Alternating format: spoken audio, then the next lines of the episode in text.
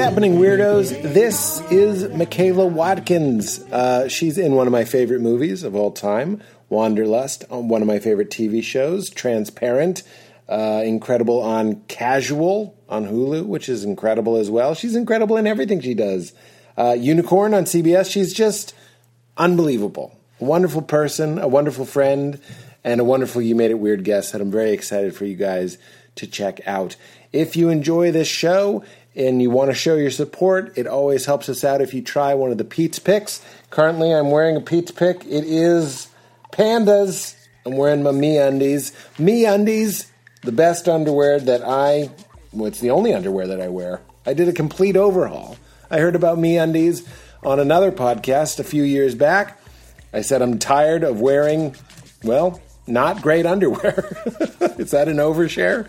So I just did a top to tails, well, tails reboot. And now all I wear is MeUndies. I wear their lounge pants for PJs. I wear their onesies in the winter, like right now.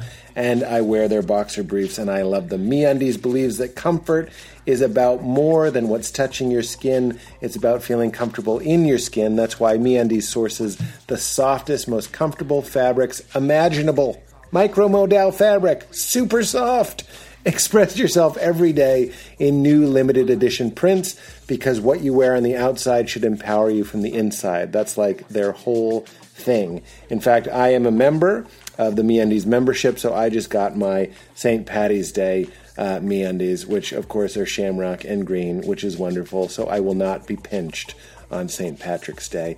You know when you uh, rush home to uh, change into something more comfortable, that is MeUndies. It's like they pull the clouds from the sky, from the very sky, and spin it into undies, socks, uh, bralettes, loungewear, as I mentioned. They have endless styles in size XL to 4XL. I actually wear 3XL. I have a 40 waist. I, I don't like them too tight, so I do 3XL. They sustainably, uh, they're sustainably, excuse me, soft micro modal, and their new ultralight breathe fabrics are so comfy and well breathable. You can move free or not. It's up to you. so you can move free or not. It's up to you. You know what I mean? You want to move free. MeUndies has a great offer for weirdos. For any first-time purchasers, you get 15% off and free shipping. MeUndies also has a problem-free philosophy. If you're not satisfied with any of the products for any reason, they'll refund or exchange it. No caveats, no questions. So show your support of this show and get yourself some unbelievable soft underwear, lounge pants, bralettes, whatever you want. MeUndies.com slash weird for 15% off your first order and free shipping. That's MeUndies.com slash weird. It's also brought to us by our friends at Living Libations. I don't know if you guys are on the Living Libations train, but Val, Baby Lee, and I, we are a Living Libations family. I am mindful and have been for many years of what I put in my body when it comes to food and drinks, but I realized I wasn't being very careful about what I put on my body. Of course, what you put on your body ends up in your body, but I didn't know that. I was out there buying shaving cream and face washes that I thought were high end, I thought were fancy and good because they sounded ex- uh, French and they were expensive. But of course, they're actually made from, by ca- companies that don't care about us, filled with chemicals linked to disease and toxicity levels never intended for humans. So I want to eat food where I recognize the ingredients and I realized I wanted my skincare to be the same. Enter Living Libations. They have done a, again, to say top to tails, reboot of every skincare, uh, dental care, um, lotion, face wash. They have everything. If you want to show your support of this podcast, I promise you, Living Libations not only has a natural alternative to what you're using, they have a better version of that product, like the ginger exfoliating scrub which is what I use before I shave. I love it. And it is the most badass and most effective and grittiest, which is what you want in an exfoliant. It's the grittiest, most rough, perfect, natural ingredients I recognize exfoliant I've ever found. Blows any of the other ones away that you would get at CVS or whatever. It's made with plants and oils and extracts that I recognize as real and natural, and it works. I use their best skin ever moisturizer at bed. Uh, at bed. what am I, uh, an alien pretending to be human? At bed, I use best skin ever moisturizer. But I do before bed. It smells great, it feels great, gets my skin looking great, vibrant, and alive because I'm putting things on it that are also vibrant and alive. But whatever you need, face, body, eyes, teeth, even babies. Living Libations has a premium, natural, wonderful product to replace the random chemical nightmare they sell at 7 Eleven. And not only will you show your support of this show, means a lot to me, but go to livinglibations.com and use promo code WEIRD at checkout. You'll get 20% off. Show your support. Appreciate it. Livinglibations.com, promo code WEIRD for 20% off. Last but not least, speaking of baby care, being a parent is hard. Any of the new parents out there, you are finding this out. Any of the parents with slightly older kids, you know this already. It's really, really hard. So when you go to get diapers to prevent the next blowout or the eventual blowout, or maybe a blowout that already happened while you're listening to this podcast, Finding a diaper that is absorbent and soft without spending a fortune shouldn't be so hard. It shouldn't be as hard as parenting is. Choosing what's best for your baby and what's best for your budget shouldn't always be a losing battle for your wallet. And Hello Bello is here to lighten the load, pun intended, on the bank account all while keeping your baby comfy and dry. If the thought of getting yourself ready, carrying the baby to the car, and putting your mask on, going to the store and getting a pack of diapers because you suddenly ran out sounds just as awful as it is, don't do it. Get those diapers delivered automatically with Hello Bello. Co founded by Kristen Bell and Dax Shepard, who is great on this podcast, Hello Bello is built on the simple idea that babies deserve the best which is why they offer premium baby products at affordable prices. The diaper diaper I always fumble that. The diaper bundling service lets you choose from over 20 different fun rotating designs, which I always say you don't think that matters, but when I'm trying to talk Leela into putting on some uh, some pull-ups, it really helps if I can say, do you want the ones that have little explosions on them, or do you want the ones that have the little bugs on them? She has a little agency, a little choice, makes it easier. Each bundle comes with seven packs of diapers, four packs of plant based wipes, and even one full size product freebie with your first order. If you want some diapers and you want great diapers and you don't want to worry about it and you want it delivered and show your support of the show, go to HelloBello, H-E-L-L-O-B-E-L-L-O dot com slash weird to build your bundle and HelloBello will send you diapers on a cadence that works for you. Plus, the shipping is free and you can cancel anytime. No gotchas. Get super soft, super absorbent, super affordable diapers delivered right to your door from HelloBello.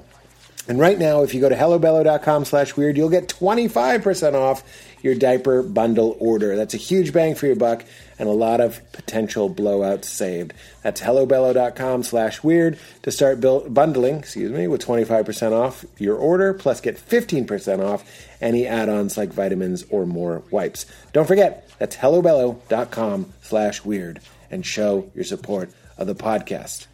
That's it, everybody. I'm so excited for you to hear Michaela Watkins she only had 90 minutes, so it's a little bit of a shorter episode. But um, like all great comedians and improvisers, she came ready to go, and we we got everything in a good episode uh, in a little bit less time. So I hope you enjoy it. Hope you guys are healthy and safe. Be excellent to each other, and get into it. K what? What is this? New puppy. New puppy new puppy. had it with Jeff. That's it. You're done. Congratulations. Like we just get it. You know, we're like, Jeff, we get it. You know. no, no more. Uh, we thought our dog ran away this week, and that made me realize, yeah, it was silly. Um, is it okay, Michaela, if we're uh, recording? We're just recording. Is that okay? What'd you just say? I said we're we're record. We just record right off the bat. Is that okay? Oh shit! Okay. uh, Let me put on my showbiz. Let me put on my showbiz earbuds. I, I don't uh, need you to turn it on. I'm just I don't want you to feel sabotaged when I tell you. Oh, that's good. But we like, let me just work out a few farts real fast. we would uh, we would edit out the farts. We're very gentlemen, gentlemen and and uh, lord and ladies of manners. And I was like, keep them. They're some of my best. That's funny. Do you and Fred uh, fart in front of each other? We've no. been ah. Hard no. Had, I had that relationship, and it it was it was not it's not. I mean, it's not like we don't. It's not like we're like you shall never like. It wasn't in our vows. Thou shall not fart. in a commandment form. Old English, King James uh, wedding vows. Um, I now I, with more comedians that I ask, and they all say no. I feel uh, like an outlier because I, I definitely do in front of Val. I don't. Let's put it this way: I don't let every single one through the door. Okay. But if it's like, uh, first of all, I'm veg. You know, I'm a veg. Different, Yeah. different game with with farts. Different game. You can fart in an elevator. Nobody's going to know. Actually, I do a story about that. Somebody, I have a terrible story What story? about farting in an elevator. Tell me the story. Oh, it's just one of the worst moments. I need to hear it. I need to savor it. You cannot move a video while not. Okay, sorry. I'm just trying to work out some some Zoom situations here right now. That's, that would be a funny thing to say if you were like doing BDSM and you're chained to a wall and someone's whipping you, and the, it's like a New Yorker cartoon, and someone walks in and you say, "Sorry, I'm just working out a few kinks." How do I Kinks. sound? Do I sound okay? yeah, you sound great. Okay, You got a real mic. I do. But see, it's um. Okay. Think. Oh, oh, that sounds great. Yeah. See. Whoa, Worth whoa, it. Worth it. whoa! I wish everybody sounded this good. Oh, Why is this so good? you're so good. Why, why are you so good? It's such a funny thing for an old man, which is what I was taking that to be to say, Why are you so good? It's like creepy. Why are you so good? Someone who's seen a lot of a lot of life saying to someone, Why are you so good? just tells me that they've been so bad and, and now they're they're dying and they look to their granddaughter, they're like, Why are you so good? What did know. you, what did I do? That was so good. Me and Mulaney used to joke that the funniest thing an American Idol uh, judge could say if they didn't like the performance, because you know, like remember Paula Abdul would always say something kind of nice, mm-hmm. like you have great shoes or something. Right. We were like, how funny would it be if they were like, you seem like a kind person. Oh God. like they can't sing at all, but like you seem really kind and Oh, gentle. I would be like, fuck you. How kind am I now? Oh my God. That's just horrible. I know. That's like right up there with when somebody says like after a show or something, a live show, and they're like, "You look like you were having so much fun." oh my god! Just say Good. nothing. Just yeah, say nothing. Just say, just say, I hope you enjoyed masturbating because that's what it felt like to watch you. That is so funny. You know what I could use is uh, thanks for the tickets. Don't get me started on this subject. Laura, Laura Bites, who I was touring with, we would have people come backstage, and it was just like a joke. People from your past are there, and no one ever said anything about the show, and no one ever said even like if you don't want to talk about the show, you can still say thanks for getting us in. Not that not that I need it, but it's it's it's nice. It's Oh, polite. they wouldn't even say thanks for the Nothing. tickets. They Oh, just shit. jump into like an old, uh, like your rapport that you had in high school. They'll start like making fun of you or talking about how weird you were or whatever. And I'm just like, But don't you think just- it's maybe they're so having social anxiety? of course, of Yeah. course. And I would want someone to extend that grace to me. But this is what polity But is. fuck them and But fuck them. fucking selfish little anxieties. But isn't being polite a good way around social anxiety? Isn't being It isn't is, but- the whole Jane Austen time was just like anxious people that instead of being like, I don't know what we're doing here, they were like, look at the frills on your dress as I live and breathe, you know, like that was there was a way around it. It's things other people came up with that you can say instead of a deafening silence and a reminder that we all one day die. Yeah, like what? But I think that's because it's so common.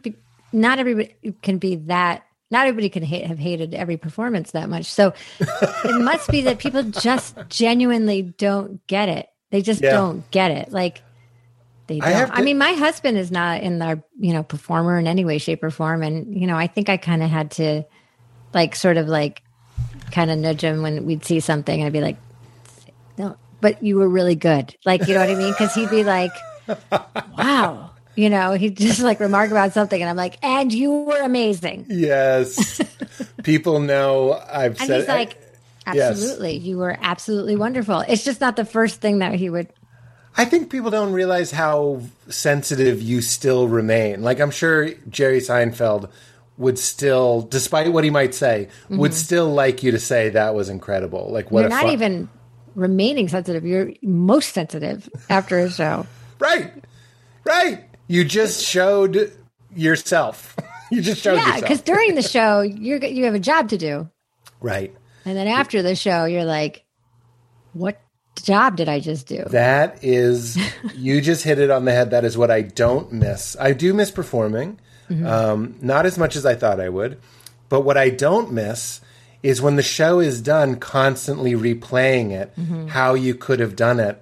I've even mm-hmm. done little Zoom shows, and I'm still like, man, I should have said this or that. Like mm-hmm. it would have been great to say. And it's not even. It's not conscious. It's it's happening subconsciously. There should be a word for that, like the that the after show moment for every performer. Because when I I remember I was like going through a broken heart and mm.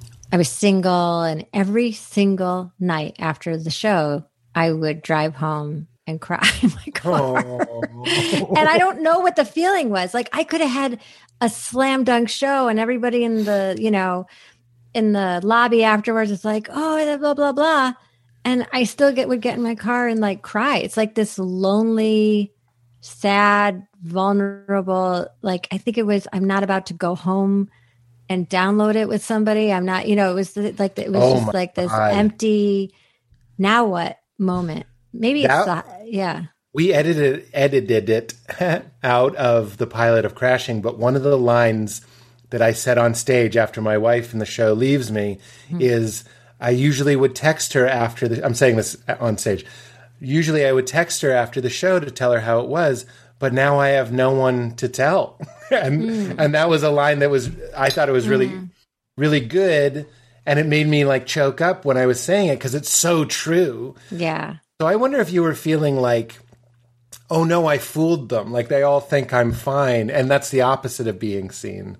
Hmm. You know what I mean? Like if, if you go to a party and everyone thinks you're great and then you go home and you're sad, that is lonely. That's a lonely feeling. Yeah, and I think it's like also that I tricked myself that that's the most important thing was to make the audience laugh and like me, but really the most important thing is someone who loves you and loves you, you know that you love back. Yeah. and that's not happening right now. That's so funny. Uh, yeah. That's what Ricky Gervais and Stephen Merchant said. They were like the key to happiness is is someone to share your life with, however you interpret that. Mm-hmm. But I do think it, the young person, you and I have that in common. I was like, we got to kill, we have to shine, sparkle, be set apart, be noticed, and then later, through my divorce and through your heartbreak, you're sort of like, yeah, but coming back to that apartment, I think that's why there's so much drinking and drugs. It's like we Yeah. use that as this like placeholder, or a lot of people do use it as a placeholder. Do you ever get into that when you've been performing for so long? Yeah, but I'm not a I'm not um I, I don't have that kind of personality, I guess people say.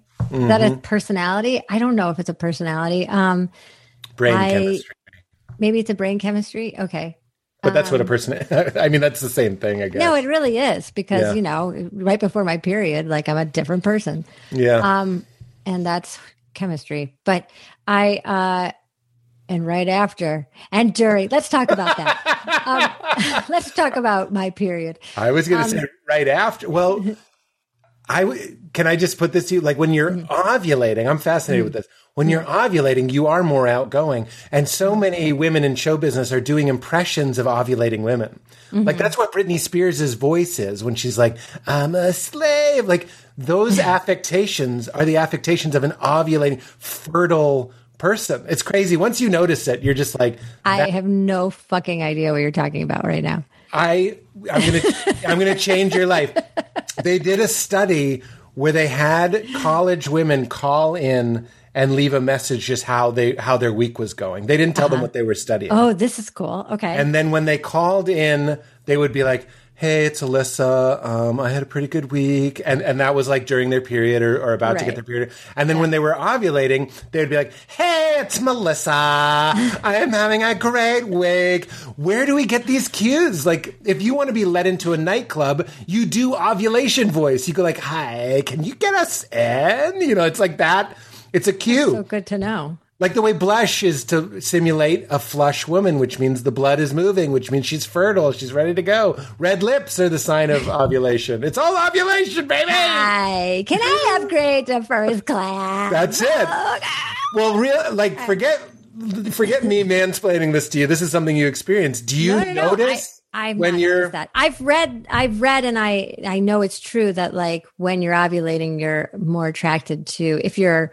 This is a heteronormative study, obviously, but when you're you're attracted to like, you know, hairy guys, like a beard Yeah. and like Heavy chest- like a- testosterone. like, testosterone and a chest and things like that, a deep voice. Fred, So basically? yeah, my, my yeah, yeah. those really get you get you going. yeah. Um, yeah. So we're in perpetual ovulation over here, but uh, we're You were- you- just a big fuck saying palace over here. you you never fuck Dallas. you were never uh, a big drug or alcohol person when you I mean, were I, starting I've done a lot of drugs and I've drank. I drank a lot of alcohol. Um, I just uh, haven't had a problem with it in the way that people have problems. I have a problem with it, and I'm like, I probably shouldn't, but okay, I'll have a glass. But I have a glass, and then I go to bed. Yeah, that doesn't. And, uh, yeah. I was just watching Casual to get ready for this, and there was a scene, of, and also to enjoy it, but there was a scene where someone's drinking a martini. Mm-hmm. And I was like, the PR campaign for the martini is unbelievable. It's like six shots of chilled vodka in an easy pour glass, and somehow that's classy. That's like, Yeah. oh, you're sophisticated. That's Right. like, holy No. Fuck, that's, That's a for- serious. Yeah, that I was a bartender for most of my life, and that is a that's a people that's that's a drink for people who are in a state of uh, al- like those are for alcoholics. Those are for people who never sobered up from the last one, so their like body is just absorbing it and using it. And, that was that, that was me. I I used to get Manhattans and just drink them like shots. That's when I that's when I had to be like, maybe it's time to stop. Yeah, I'm Jewish, so I get sick before I get before I get like really before I get before That's I can drink that much. You know what I mean? I, I get I get the hiccups. That's the first sign. So I sound I sound even after one beer, I sound like I've had ten because I'm like I what what did I, and i'm like i'm not drunk but i sound like a cartoon drunk right now and uh and then and then i get like just real sloppy and and um and sick like i just i just want to go night night and Yeah. i just feel like i might throw up and yeah. I, I like I, I can't button my pants anymore. Like my stomach gets really distended and and I, and I just don't feel good. I'm like, I, we gotta go. We gotta go. Yeah. I gotta get out of my clothes. I gotta get in my bed. Yeah. So I'm Yeah. I'm not good with drunk. I used to do I used to smoke a ton of weed and I used to in college I did like some of the big 5, I guess. I never did the white powders. I never did that stuff except for like Molly and everything later on. But you Isn't know, I did like I did like is like the mushrooms, ayahuasca. I've done all the naturals. You did ayahuasca? I didn't know yeah, that. yeah. Yeah, I've done that. When did you do that? Actually, I didn't do that in college because I didn't know about it. I did it about um let's see, 10 years ago. Whoa, tell me everything. I couldn't be more interested. Really? Oh yeah. Um, I don't. I think it's a very. I'm oh, interesting- you think I'm interested like not interested in like do you know the recipe for ayahuasca is a bark and a root and when they asked the shaman who like introduced it kind of to Mm-hmm. our culture like how did they come up with the recipe and they were like the jungle told us like Yeah. The jungle like communicated through visions or dreams or whatever this root this bark and it worked it's so absurd these unrelated plants together do this really weird thing Yeah, I didn't. I had no desire to do it, and then, um, and then I fell in love with my husband. and He'd done it a bunch, and he was like, and he never pressured me or anything. how have we never like, talked about this I didn't don't know. How have we never talked it. about this? And uh, and I was just like, yeah, I don't. It's not for me. I, I don't like. I just don't do drugs anymore. I don't like to be that out of control. You know, I I just got older and realized I wanted to control everything. and um, and then I just all of a sudden I was in the shower one day and we we were madly in love. We were been dating for about a few months, and I just went like, I I want to do it. I, I want to do it. I want to do it. And so I told him I wanted to do it, and um, and he didn't do it with me. He angeled, this is like you take care of somebody who's doing it. Yeah, he trips at you. Yeah, and I was, uh, you know, I was in this room with a whole bunch of people on mats in a house. So he did like a ceremony. there was like a yeah, ceremony that chanting and playing music. Yes, yes, exactly. White robes. Um, everybody wore white. Yeah, you wore white. I don't think I got that memo, and I might have showed up like not in white. Um, but uh, but but I think I did, I did my no, I didn't own anything white. That's what it was. I didn't own anything white because I'm Hmm. I'm I'm not virginal, and I don't believe in wearing white if you've lost your virginity. and it was after Labor Day. So, um, but uh, but I, I just didn't. I just don't own anything white. Yeah. So I um I also don't. I don't have white pants. I'm not Andrew WK. I, I, I don't work at the Cheesecake Factory. I don't have white clothes. yeah. So I think I ended up wearing like a a, a, a nightgown that was my grandmother's or something. Oh my god! Something really sad like that, and then like oh, uh, like a hoodie with it. Um, but anyway, and I went and and you know the the shaman said like uh, you know a bunch of words that I didn't really understand. Very, it was highly spiritual. There was very everybody did it the right way. They were treated it very sacred, and you know as you should. And I was, I was really really nervous, and I I drank the stuff, and all of a sudden I was like this is not working, but also somebody is making soup and I can smell soup and it's driving me crazy. And I just like called Fred over and I was like, are they making like tons of soup right now? And he's, he's like, no, nobody's making soup. Was uh, like, Can I, really- this is such a Jewish hallucination. like you start tripping and you're like, someone's in the kitchen making a big pot of soup. I or maybe it's just a very Michaela hallucination. I mean, no, I think you might be onto something It could be ancestral because I was just like, it smells like somebody's making like a stock right now. And and he's like, no, no, there's not. I'm like, really? Because I really, I mean, it's so strong. He's like, no, nobody's making soup. Go to sleep. And so, um, so I laid back down and I was like, I came in with so many intentions. My intention was, okay, here's the thing. I was about to embark on a huge trip with Fred. We were about to go to Africa for a month. Like we were Whoa. newly dating. wow. And The old um, Africa for a month routine. yeah, it's, a, it's a, that's a whole long story. It's a really sweet story, but it, you know, we, we, he's about to take me to Africa for a month, and What part of Africa? we went to Ethiopia, Kenya, and Tanzania. Wow. And, yeah, it was it was um, Ethiopia is one of the most incredible, interesting countries I've ever been to, but um, the most I would say that I've ever. Really? Yeah, write it down. I Um, wrote it down. Ah, you can see me.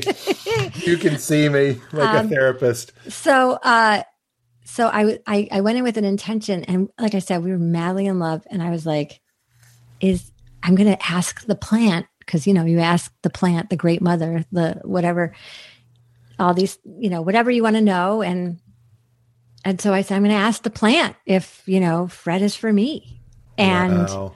uh and i was like that'll be my night. That is going to be crazy and cool. And i'll have to like really just meditate on fred. I'll do that. So i start to like feel it. You know the soup smells pass away. And then like all of a sudden i'm like oh it feels cool. And then i was like in it. And i went like hello plant like hello mother hel- you know is is fred for me you know, like we're going to kick it off. And the plant was like, yes, what else? And I was like, what else? And I'm like, I got nothing else.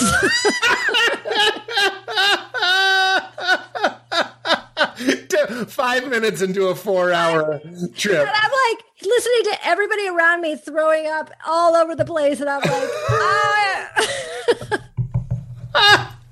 And then what did you, I, I? I've never even heard someone explain it as feeling good. You were having like a pleasant. I had the best, like I had, I got, my, it's almost like imagine you're a writer. So imagine you're like, I'm going to go in and I just got to break this story and I'm going to give myself six hours. And in 10 minutes you do it. And you're like, yes. what am I going to do for the rest of the time? So you're like, play video games.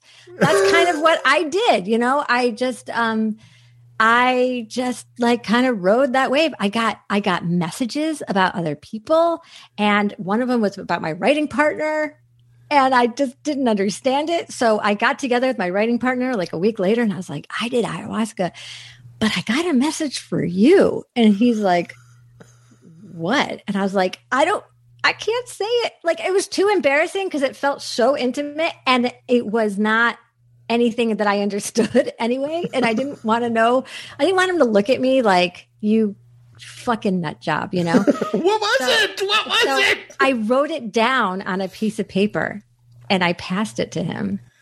And he read it and he started to cry. No shit. Yeah. What was it? I, I don't even want to say. It feels private. But you're a writer. You can give me the flavor of the message. The flavor is um they want you to know that you're not blank. You think you are, but you're not because blankety blankety blank. You know? Whoa. Yeah. Basically, the message we all want. You want someone to be like, I know you think you're unworthy or but something. It wasn't that vague. It was pretty specific. And really? It was specific enough that he said, My brother and I talk about this all the time. Whoa.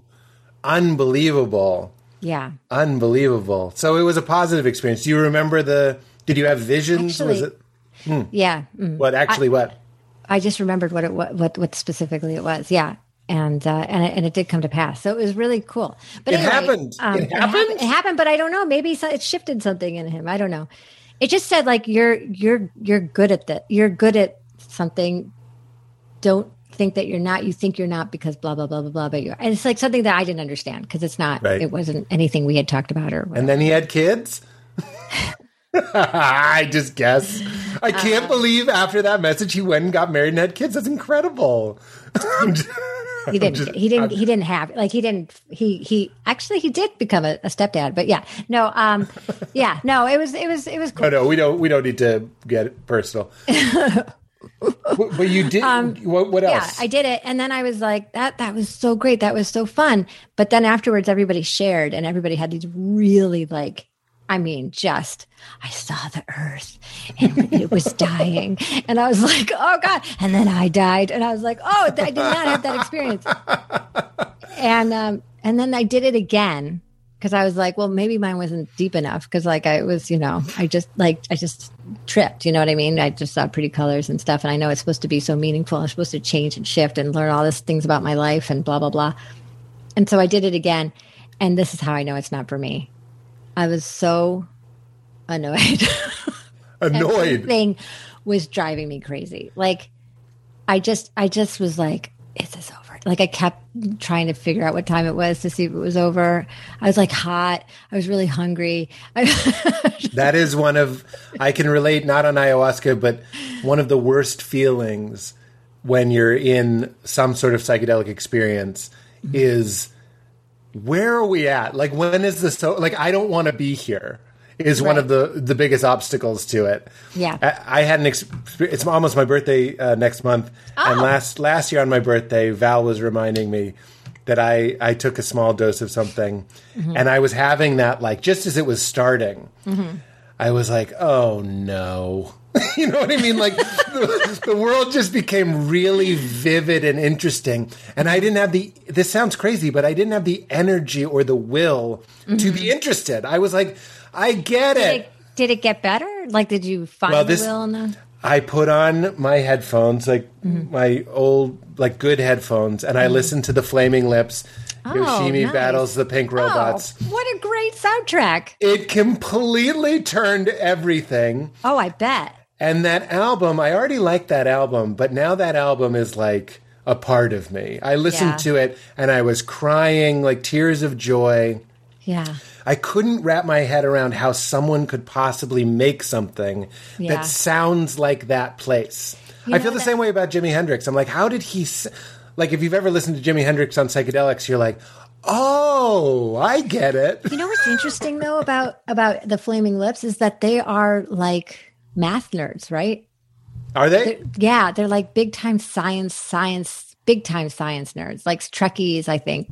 Hmm. Yeah, and what was weird, one of my the takeaways from ayahuasca that I thought was interesting was I expected to be like blown away by um seeing you know where we're sprung from and like some sort of primitive world. And the thing that unlocked in me that I did see visually and I've talked to so many people who said the same thing is it was like the matrix. It was like digital numbers. It was like it was like we're just an iterated algorithm. We're just like this. This is probably too heavy for the Pete Holmes podcast. You've clearly never listened to this podcast, which delights I me. I have, I have. No, um, but, we, but we love this stuff. But I always hear like comedians doing bits, and now I'm like, no, guys, this is we're in a computer simulation. but but Michaela, Roger Ebert's last words were, "It's all an elaborate hoax," which I think is such a beautiful. Really? So he was having you know that experience. And but what's the difference between seeing computer code and uh-huh. being made up of molecules which are just little bits of data? It's the same it's a visualization of a truth in a way that you can comprehend. So it's like what if it was like a code and math? Like like that makes sense. And we're like oh yeah. i got it. Oh you think? But it is. No because math you know everything in nature is is like uh is a is a code you know? Everything right. is like the, my, the my dad used to have my dad's a math professor, and he, I don't understand anything he did because he did plane theory, and it makes no sense to me at all. But he used to have these um, these this artwork in his office, and it was uh, these um, fractals. Do you know what fractals are? Yeah, mm-hmm. yeah, and it, and it was all these fractals, which is interestingly the thing you see when you trip balls. But of course, um, and and and I was like, oh, good, it's not just me like reverting to like childhood art on my dad's office walls, you know. But it was like everybody sees these, and then to learn that a snowflake is is just that. It's an iterated algorithm. It's like right. this plus this times this equals this, and that becomes the new variant. And so now that number plus this times this equals this, and that becomes the new variant. And, it, and that's yeah. why every single one is different, yeah. but they're all pattern, you know? Right. Like I've seen certain cact- cacti and certain plants that are, I believe, the Fibonacci sequence. It's like one, three, five, and you can see they're growing. And and also if you track the the movement of, I believe it's Neptune. It's either Neptune or Jupiter, but mm-hmm. it makes this unbelievable. You should Google image search it, but mm-hmm. it makes this unbelievable sort of perfect. Um, circular repeating pattern in the sky that mm-hmm. looks like a psychedelic sort of you know, like sacred geometry. It looks mm-hmm. like math of God. Mm-hmm. And if my mm-hmm. math teacher had said, like, math is the language of God, like, math is the language of the universe, like, mm-hmm. it's insane that things, that a drop of water will take a certain shape mm-hmm. because of its relationship to gravity and the ground and all these different things. But, like, it, it's like, holy fuck. And you're a part of that too. Mm-hmm. Like, you're in a fractal too. Like, the universe and that's sort of what I think the universe is, is, you know, when you point a, a, a video camera at the screen that's showing what the video camera is filming, mm-hmm. it starts going, whoa, whoa, whoa, whoa, whoa, whoa. Mm-hmm. I'm sort of like, I think that's a clue. When consciousness looks at itself, it just sort of oh, spontaneously weird. multiplies. Oh, that's and so weird. Isn't that nuts? Have you ever just like lied in bed in the morning and looked at a wall or something and it looks like it's moving a little bit? And of like, course, yes. Yeah. You have too? Yeah. It's so cool. It, I, there's a movie, the the Vista movie theater here uh-huh. in Los Feliz. If you look at the curtains before they open the curtains on the screen, you'll swear they're moving. They're not. But if you just mm-hmm. like quiet yourself and look at them, you're like, these curtains are breathing, which Whoa. is a very psychedelic yes. experience. But you can have it sober by by centering yourself. It's yeah. very cool. Yeah, that was the thing. Actually, back to the ayahuasca, I went to this energy lady, and she was like I don't think you're for ayahuasca. And I said, No, I don't think I am either. And she said, Because it shows you too much too fast and, and you're too sensitive. Mm-hmm. And she said, You know, you can have the same experience without it. And and I have done meditation since that have been so deep and so so wild and and having done ayahuasca a few times and having done meditation i can tell you that like yeah i got to the same place you know Whoa. but without the plant So No way. What, Yeah. what what style of meditation was I it? don't have a style, Pete. I just plop down on a mat and just go town. That's That sounds so horrible. it's just me and 12 dildos. No, oh the twelve the the 12 twelve. dildo meditation.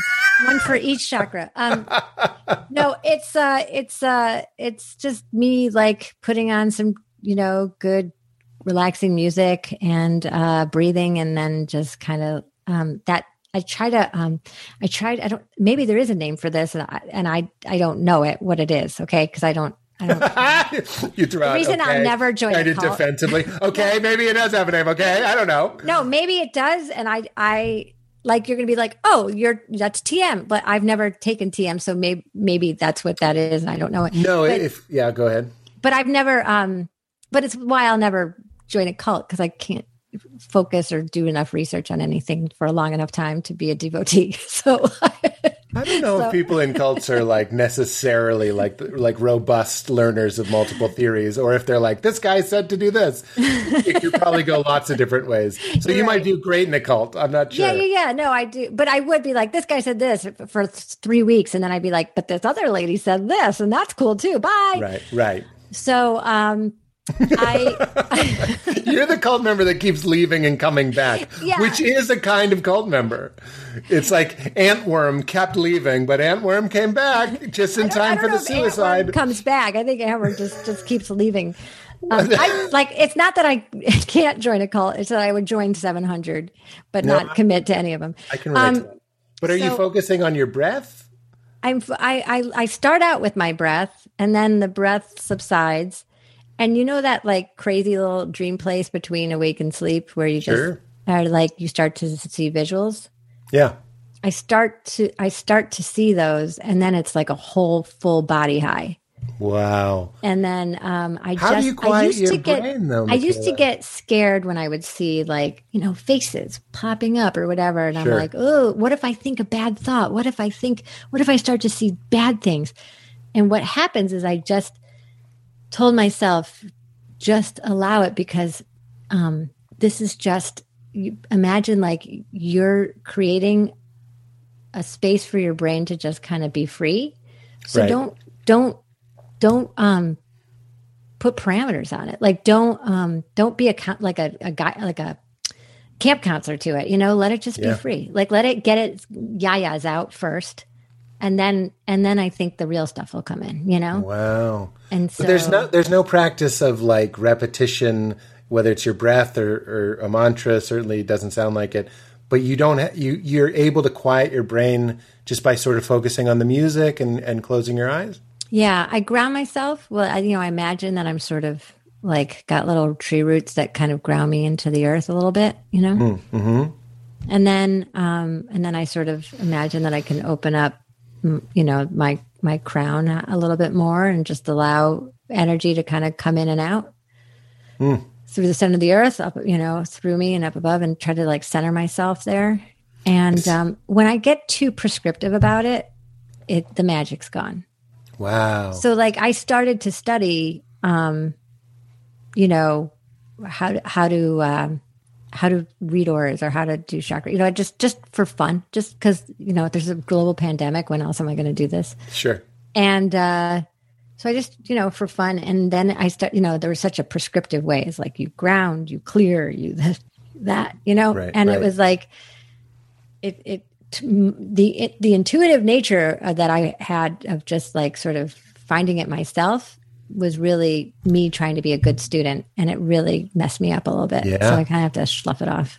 I think you and I are similar in that way. It goes into like the way we perform, we want to achieve. Mm-hmm. And then if you mix the ego and the achievement energy Yes. into meditation.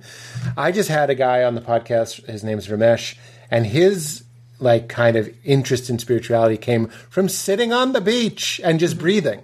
He Mm-hmm. was just focusing on his breath, and he said the whole universe opened up, and he and he Yeah. wasn't the center of the universe anymore. He was part of one thing. Yes. Like you can't even feel your legs. Yeah, there I'm you like, go. do I have legs? but so cool. I'm so happy to hear that because he's got Sure. a name that sounds like he might know what he's talking about. Well, he wasn't Ramesh at that point, but he became Ramesh later. But like, I love these things because as someone who does like to intellectualize spirituality, I read about it and I guess you could say study it all the time, constantly. It's one of the few things I do every day and I really enjoy it. But one of the things that I love that people write about is like the mystery, for lack of a better word, can't be just for the intellectual people. It mm-hmm. can't just be for the people that love reading. That's it can't great. just be for the disciplined people that love medit. Like this love that's mm-hmm. creating mm-hmm. the the trail of Jupiter mm-hmm. and the Fibonacci sequence on a cactus plant and all mm-hmm. these things is far more liberal and generous and seductive. Like it wants you. It wants mm-hmm. it wants to be experienced through Michaela. So it can't it can't just be you have to roll on your left side and this and that. It it what you're seeking is seeking you is one of my favorite things. And and That's when I hear great. a story of, of a freestyle you're doing some visualization, you're doing some mindfulness, but really you're doing the Michaela Watkins freestyle. Mm-hmm. And the fact that we are immersed in a mystery that is so eager to sync up with us that it will it will take it will take you however you are. I love I love that. We don't necessarily need to be banging a gong. I'm so happy we're having this conversation because I no, because I have been a little bit beating myself up like, oh, you just don't have the patience. You're just so undisciplined, blah, blah, blah. Mm. Once I started to understand like this is what you're supposed to do, this is what all the masters say you do, blah, blah, blah. But I but but you saying that i don't know. One thing i really love about you pete is you manage to you have a brain that uh, remembers a lot of quotes really well. I got a quote brain. but, but they're so good. Like every time i've talked to you you're like you know i heard this thing and i'm like that's exactly what i needed to hear. And that is the most accessible way you could have put it to me. I'm i not, love it. i don't feel stupid. I feel seen. Thank you because i've seen i've gotten a few messages that are people like when someone's explaining explaining something mm-hmm. and you and then you say that's what Saint Augustine said. Mm-hmm. And I only got it from one person, but I, mm-hmm. I did consider it because it, it did hurt my feelings. And I was like, if it hurts my feelings, it might be true. You know, if I can just read it and be like, that's nonsense. But it sort of hurt me. So I sat with it and I really thought about it and it really makes me feel better because I love quotes too. I love quotes. Mm-hmm. I love advice. I love book recommendations. I'm one of those people, mm-hmm. and uh, I'm glad. I'm glad that it makes you feel. Seen. I love them, but I can't remember. They can't stay in my brain for more than half a second. And so you'll tell me something that'll blow my mind, and then I'll turn around and I tell Fred or somebody, and I'm like. Butcher the shit out of it. like home improvement. Yeah. But isn't isn't that our point? It's not your ability to remember quotes. The quotes mm-hmm. can point you back.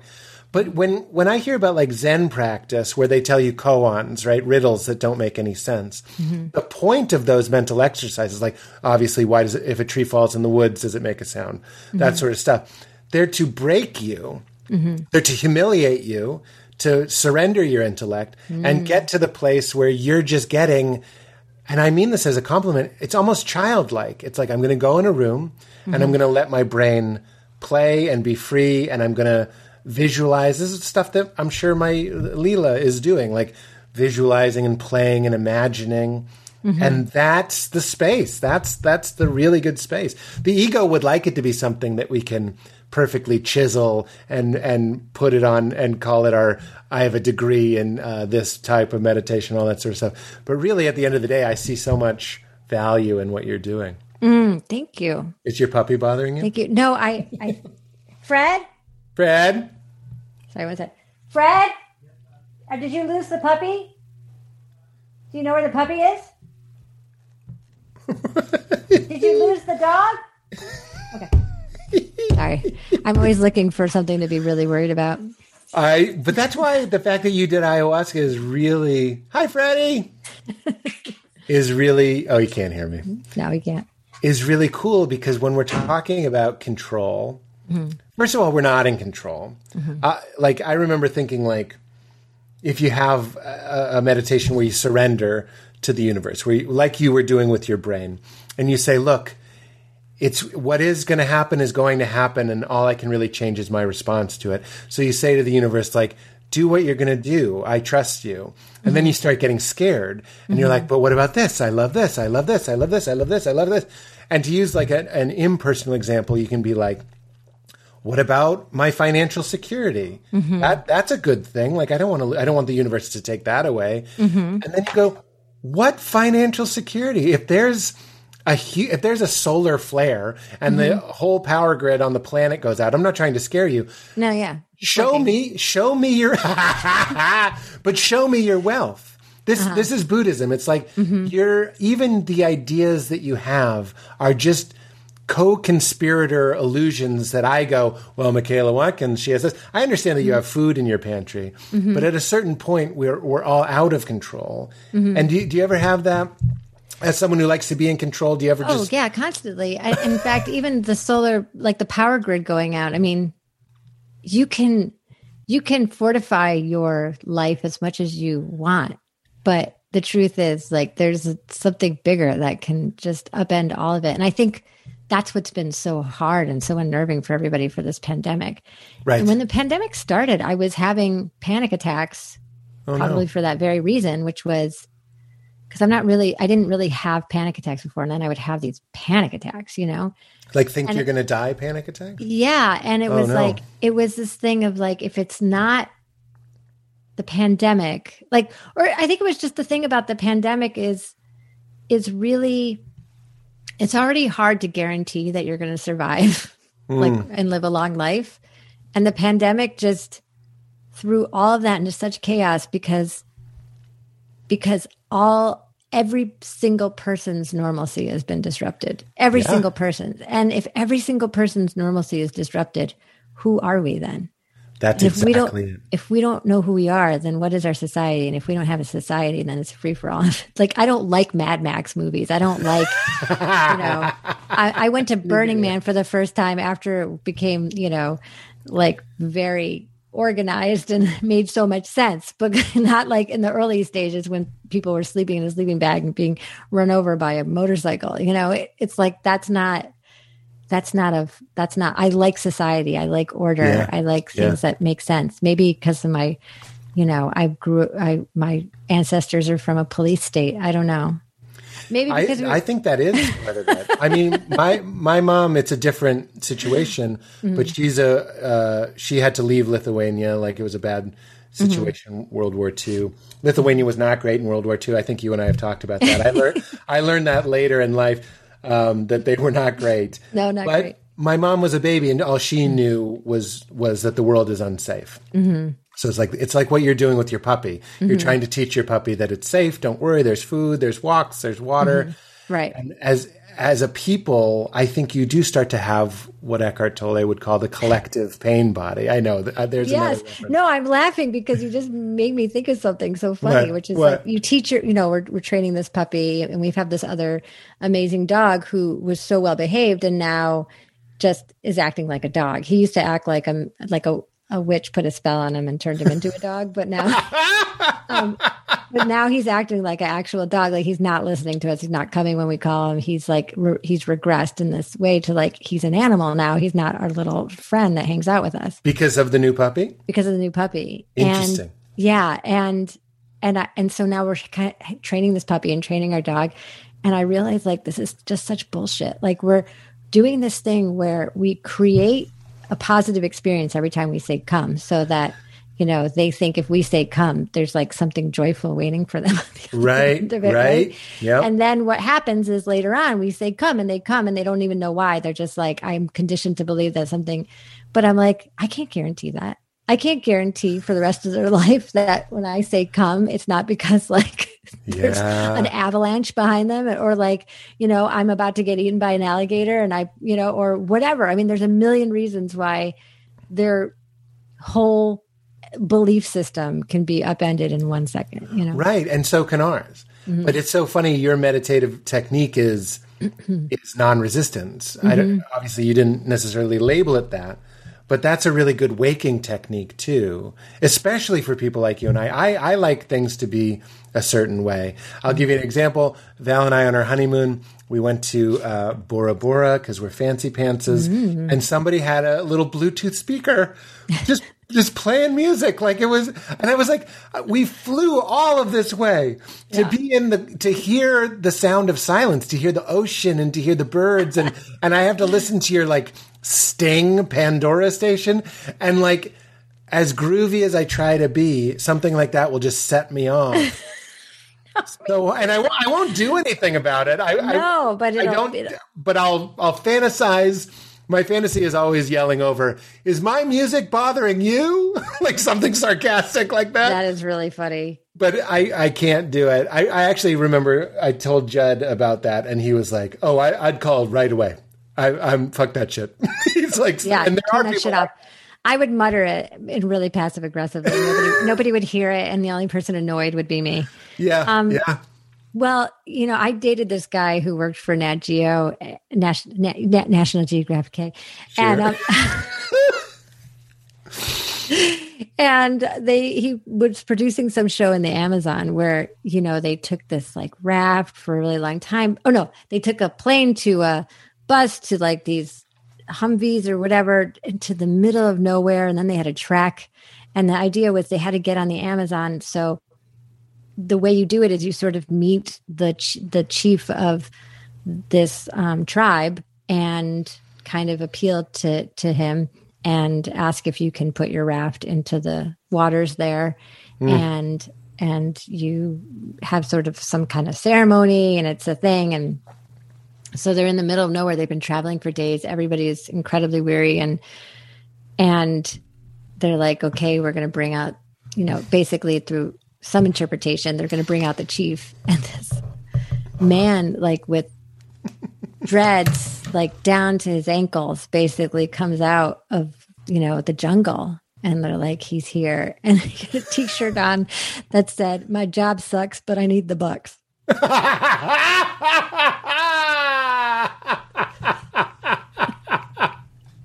Oh my god! and they were like oh oh okay like you know all the cameras poised to like meet this chief of this indigenous tribe uh, like My job sucks, but I need the bucks. He's he's the chief of an Amazonian village, but he needs Yeah. the bucks. I mean, I, I think have we talked about this? I went to the Amazon when I was seventeen, and this sort of speaks to your meditative practice, being childlike, non-resistance. Mm-hmm. When I went when I was 17, I just had so many fewer stories of how things should go. Mm-hmm. So if I did that now, I'm mm-hmm. 41, I'm about to be 42, I would be terrified in the four-seater plane. yes I'm like, this is a, a church mission of nice, sweet kids from New England going to build a house. Of course we crash. Of course we crash right now. Didn't even occur to I'll me. write the headline. I'll write. I'll write the headline for you. It'll be catchy. Everyone will. Jesus, no, is, is the headline. And I didn't care about getting diseases. I didn't care about delays at the Caracas airport. Mm-hmm. No, you cared about second base. You want. I but I I love that, but I didn't. I just was so much more there. I had no agendas. Mm-hmm. And that what that's what your meditative practice sounds like. But Mm-hmm. as we get older and as we're more aware of the things that can go wrong, it starts to rob us, you know, of a good Yeah. trip. Yes, and you know, I think one of the things that helped me one time is uh, I was listening to uh, a guided meditation on one of those apps, and this uh, person was saying you're you're walking through these reeds down by a river, and like you could hear the sound of a river, you know, and and you um, You could smell soup. you're not wearing any clothes. You're you're the wind is blowing off the reeds and there's not a cloud in the sky. The sunshine rains down you know and i was like i'm naked in a river. Like i'm about to get all kinds all kinds of raped and murdered like that's what i and i started to get so tense and I that- thought you were going to go ticks and lice. That's yeah, ticks, lice. ticks, like lice. I'm gonna get some bacteria that crawls up my butthole Yes. and um and then the the the voice said and you are in a space where you are safe. Like they, they just said that and i was like oh i am? Are you sure? You know and it's like so there is nobody around for hundreds and hundreds and thousands of miles and you are safe. And i was like oh i'm safe. And so I think I applied that to my own thing so that when those visuals come in of like gruesome things that sometimes your mind just wants to express really quickly, I was like, just let it let it go. Let it do its thing. Yeah. Yeah. This is going to be over soon. trust the process. You know, I love that. I thought you were going to say no one's around for hundreds of miles. I'd get freaked out that no one could help me if I just sprained my ankle. Um, so I'm I, sure I- that, I'm sure it crossed. I'm sure it's like, well, how do I get back? Or you know, like, is Yeah. a plane? Did I take a plane? Like, how do yeah, how do I reconnect? You just made me think of something, but then I lost it with my dumb riff. Oh. Saying you're walking and you're safe and you apply that. Oh, so allowing it mm-hmm. is another way of loving it.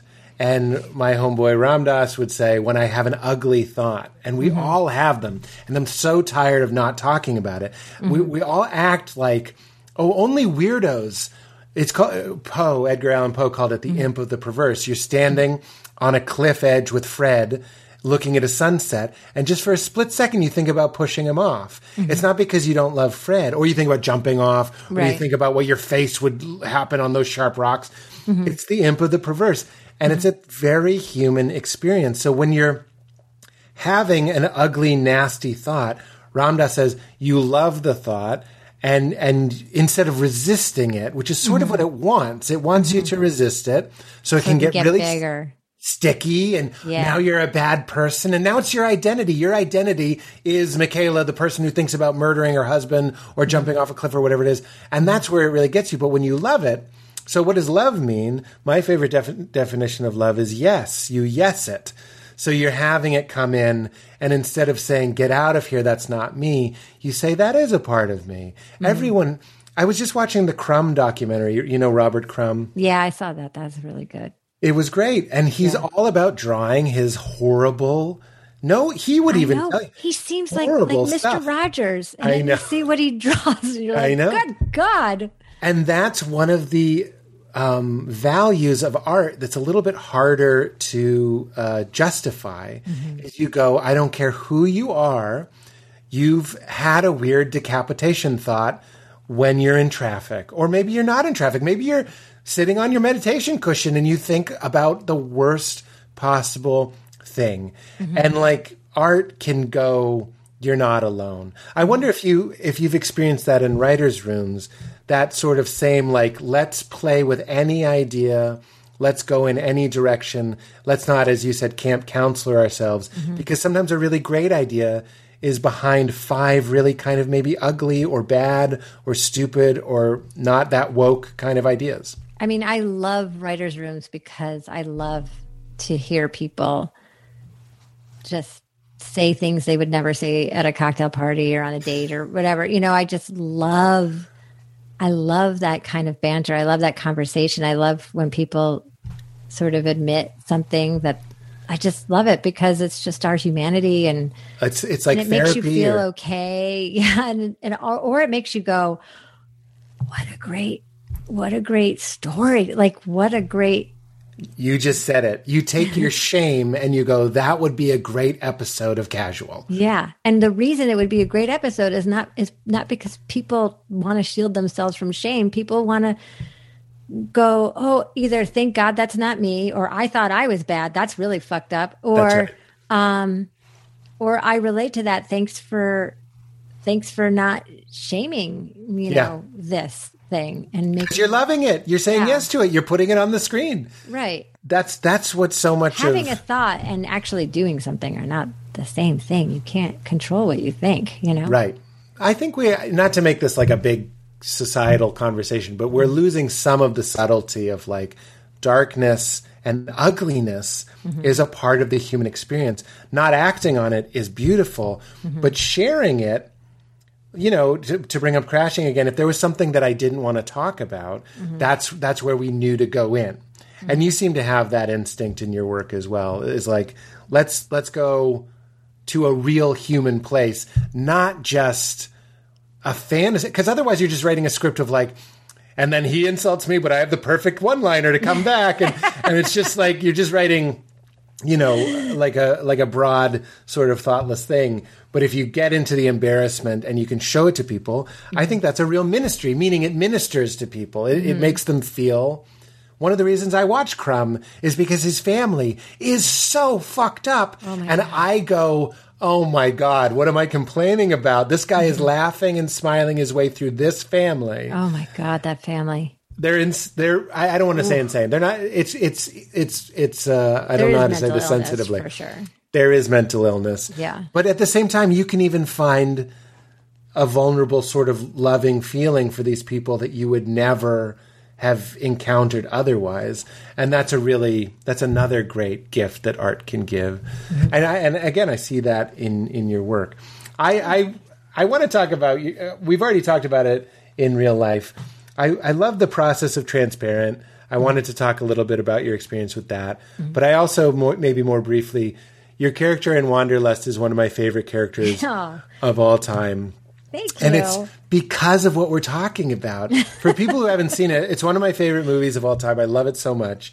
It's about starting a commune, which is an interesting subject. But Michaela's character is married to this very Western, meaning like consumerism is his religion, mm-hmm. just make money. That great part where he goes, cha-ching, cha-ching. He's doing fart noises because he sells porta potties. But then he has that Sky Mall depressed alcoholic wife. Very dark now that I say it. But I'm dying because I know you're parodying something that needs a pretty hard light shined on it. Just because your needs are met and you have your own margarita machine, that's not the point of life. I love that you remember that. That's I lo- well, I've seen it a million times. What what is that character mean to you? Can you could you relate to that? I- like I can. I, you know, I was a bartender. When I first moved to LA, I was a bartender for many years at this very fancy restaurant in Brentwood. And um, I loved the owner of the restaurant, It's just funny Italian woman. But there were a lot of investors and they were very, very, very wealthy. And I felt like they sort of like I did a sketch kind of like about the, something like this at the Groundlings one time, where I was sort of this couple who goes to their local restaurant, you know, and they love their busboy and they say his name all the time and they're like, "How are you?" And, you know, This is my then- parents, by the way. They have their spots. And Yeah. although my, my dad, this is so cringy, calls all the busboys amigo, which God. we need to stop. We Oh, Yeah. need to stop. Well, I this hate is it. this is what this couple basically does, and Yeah. um, they're really offensive. But they're just like, so what? How is your how is your little brother? You know, and they're just like they know they they like to think they know everything about him, Mm-hmm. and then in the sketch, uh, this is so off topic from Wanderlust, but he sits down with them, and they don't know what to do because they're like, no, the dynamic was look Yeah. at us being so chum chumaroo with our busboy, but now where you think we're going to eat together? Because they're just like sit down and eat with us. Tell us everything. And then he does. And they're like the theater is just- over. they're just their assholes clench and they don't they're like we don't know what to do with this man.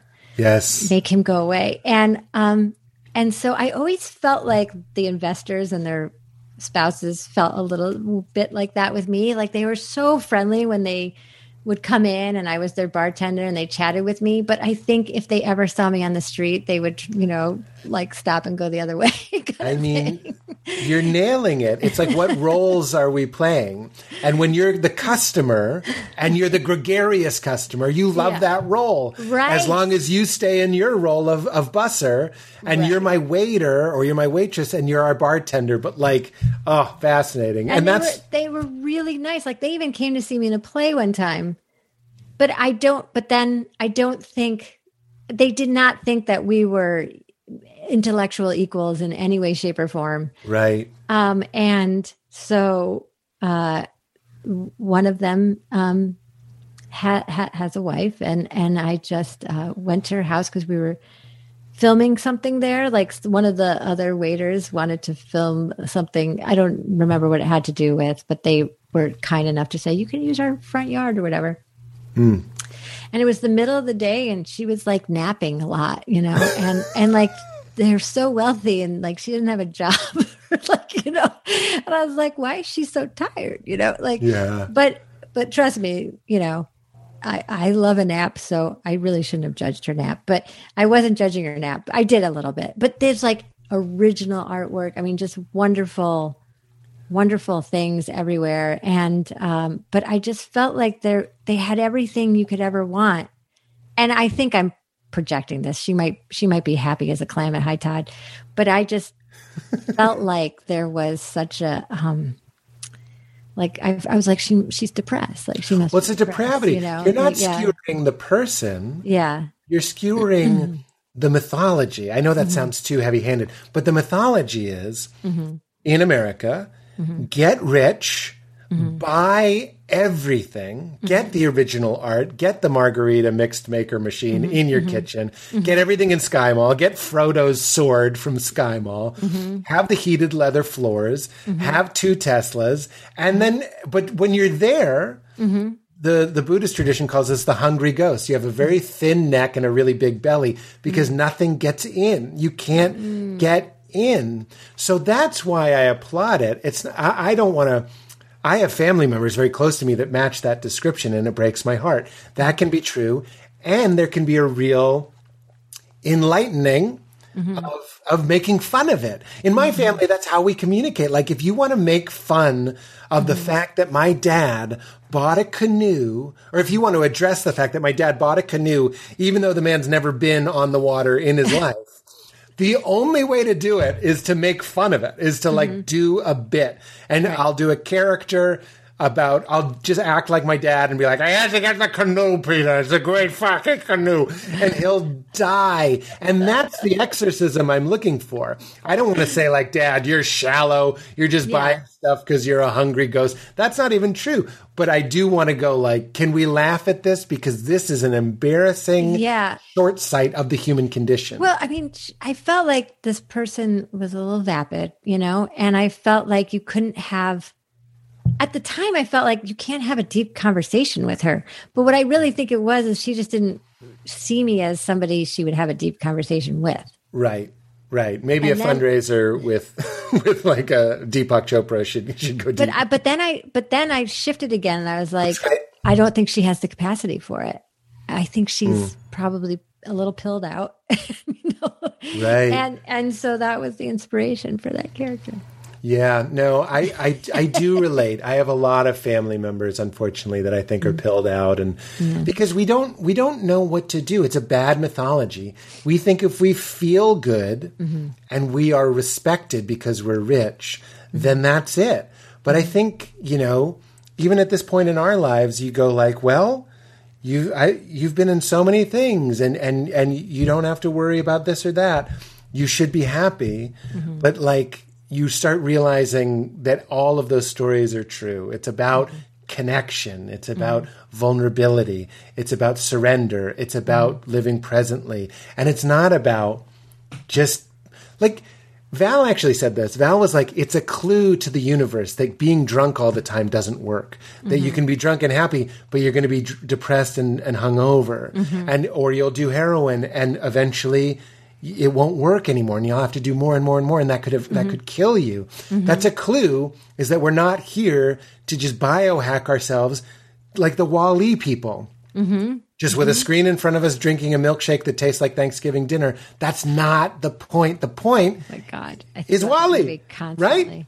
right? Because that's the point. He's bringing something real. He's bringing a plant and he's bringing love to a people that have mistaken the point of life is to feel comfortable. Yeah Yes. God, I think about that movie constantly. me too. Oh, that it's, was really stuck with me. Stuck with me. It did.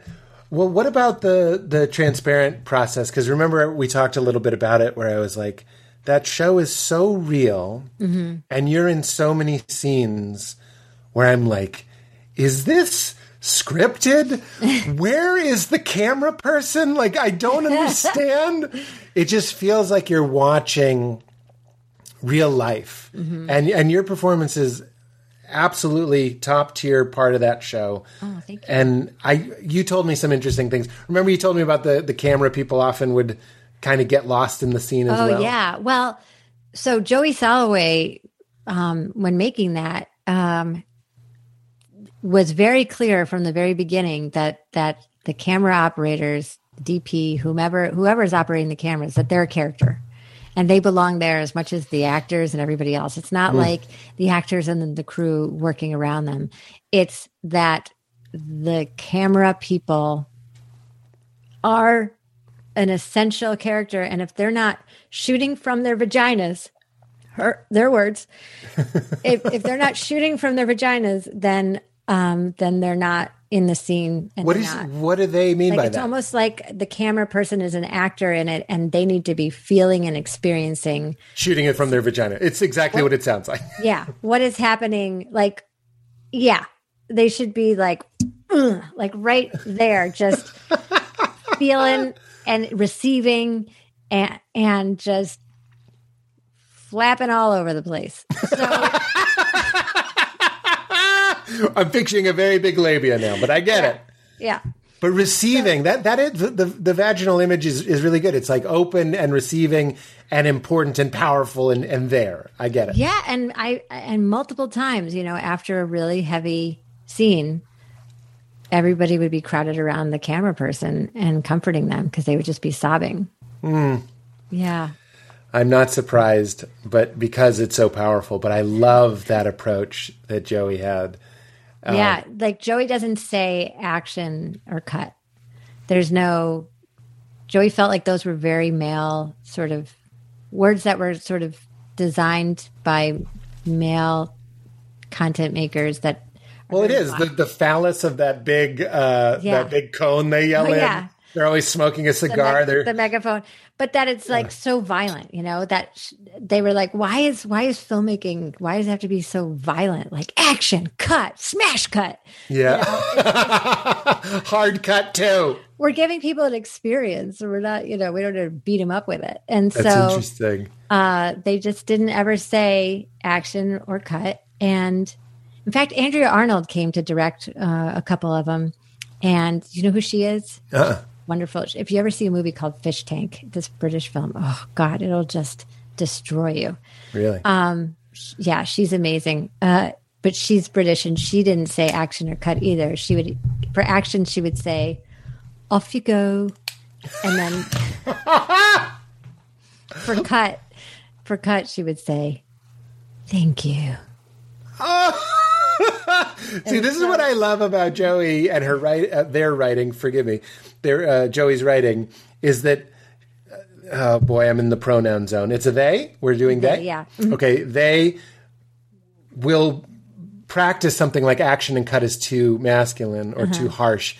And they will put a scene in that's making fun of her.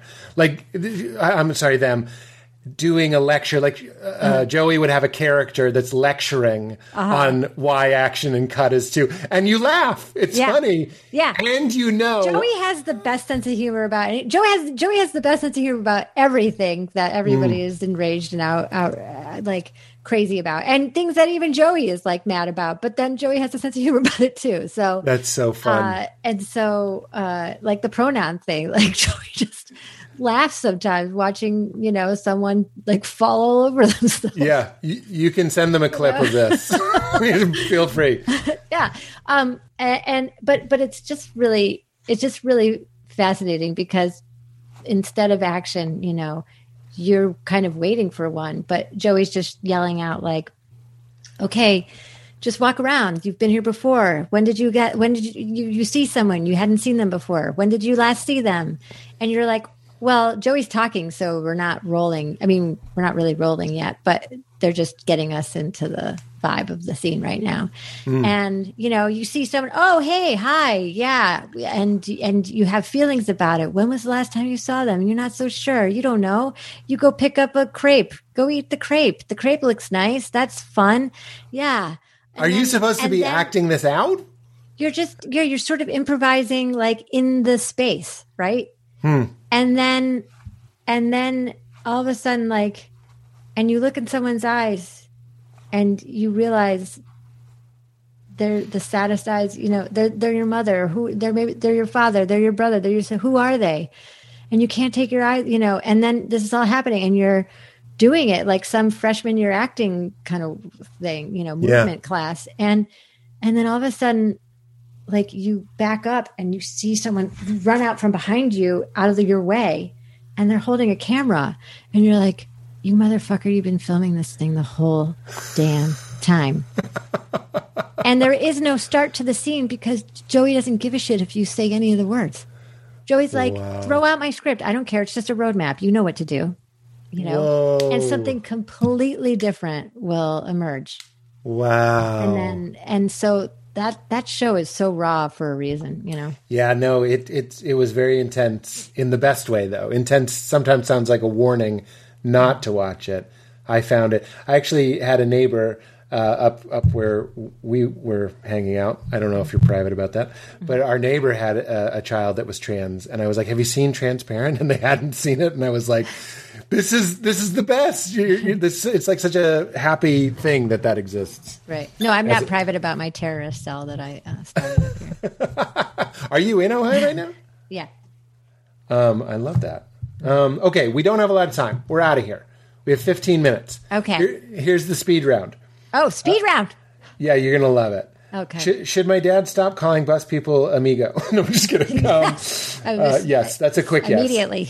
That's a quick yes. Um, what's a what's a what's the most valuable lesson you've learned about, or one of them about acting? Because I love how you act. And don't give me that shit about you don't know what you're doing.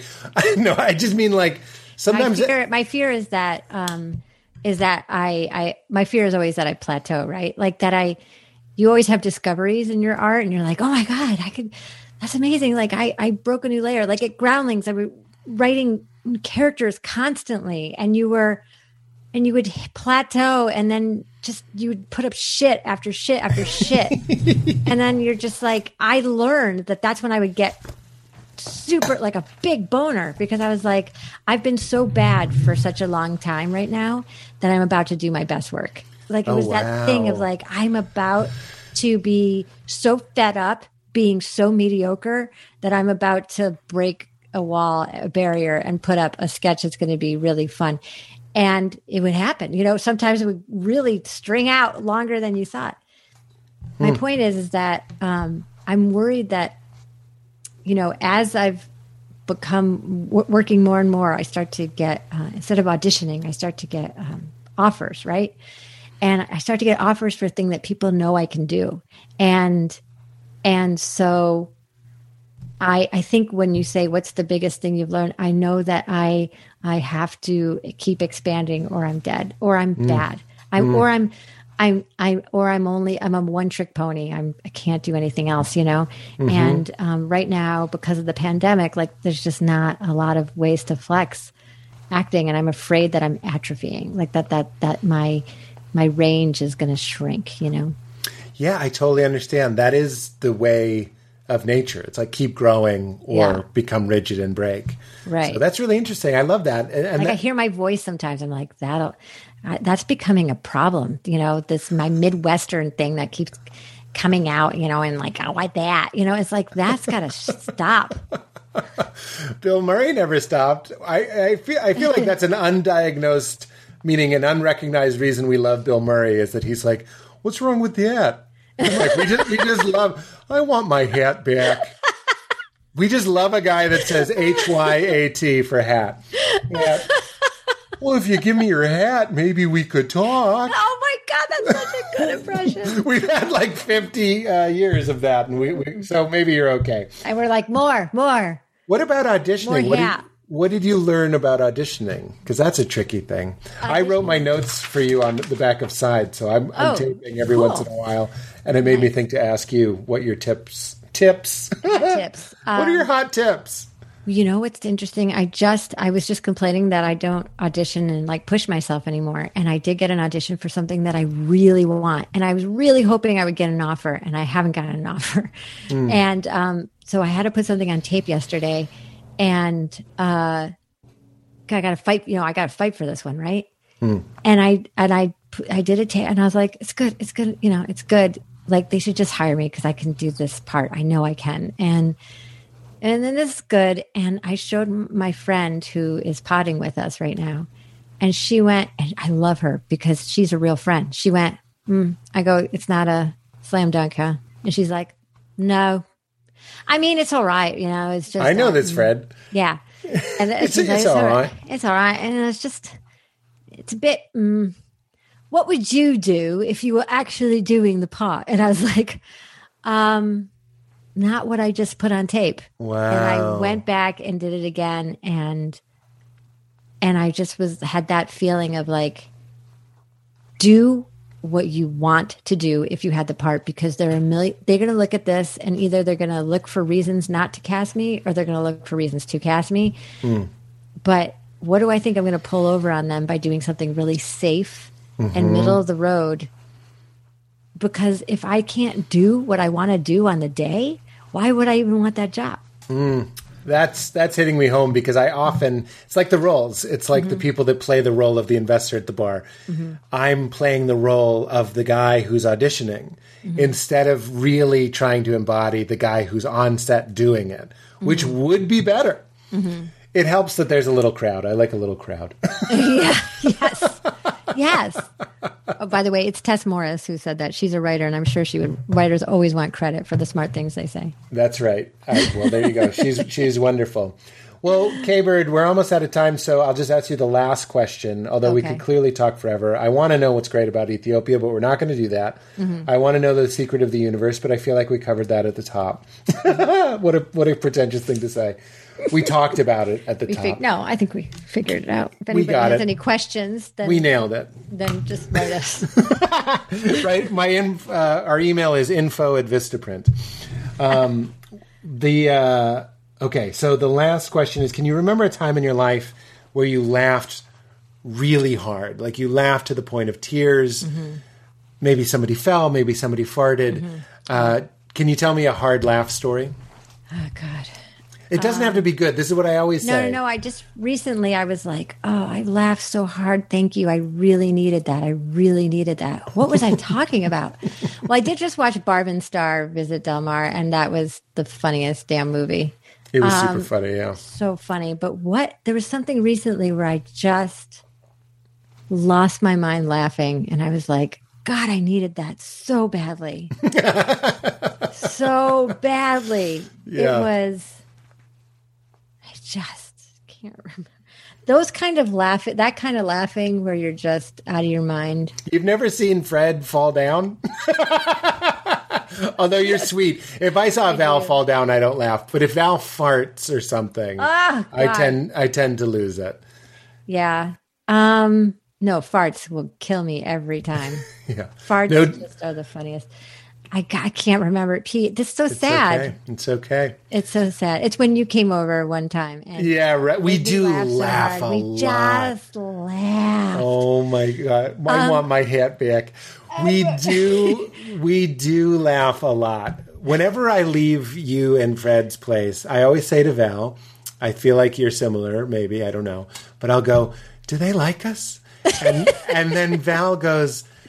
Pete, they were laughing at everything you said. And I was like, yeah, but was it too much or something? But we do have really good laughs. And one of my favorite things was watching the trajectory of like how dark like can I make Jewish jokes to you uh-huh. guys?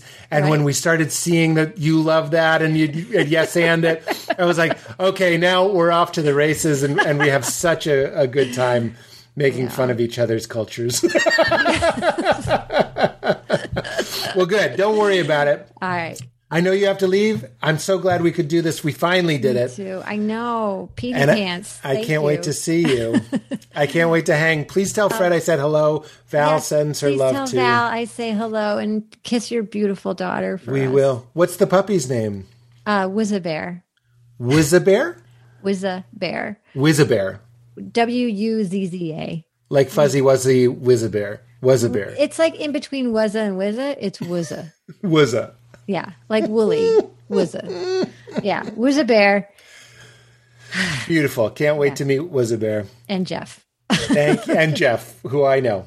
Well, K-Bird, would, would you please say, we have the guests say keep it crispy. It's how we sign off. You say the catchphrase, which is keep it crispy. You just keep it crispy, okay? Why are you so good? Oh, why are you so good? Thank you so much. Can't wait to see you. Okay, wait. I can't wait to see you in re- IRL. IRL, LOL. Thanks for having- Okay. Thanks so much for having me. It really is an honor. You're Of course. Bye bye. Bye.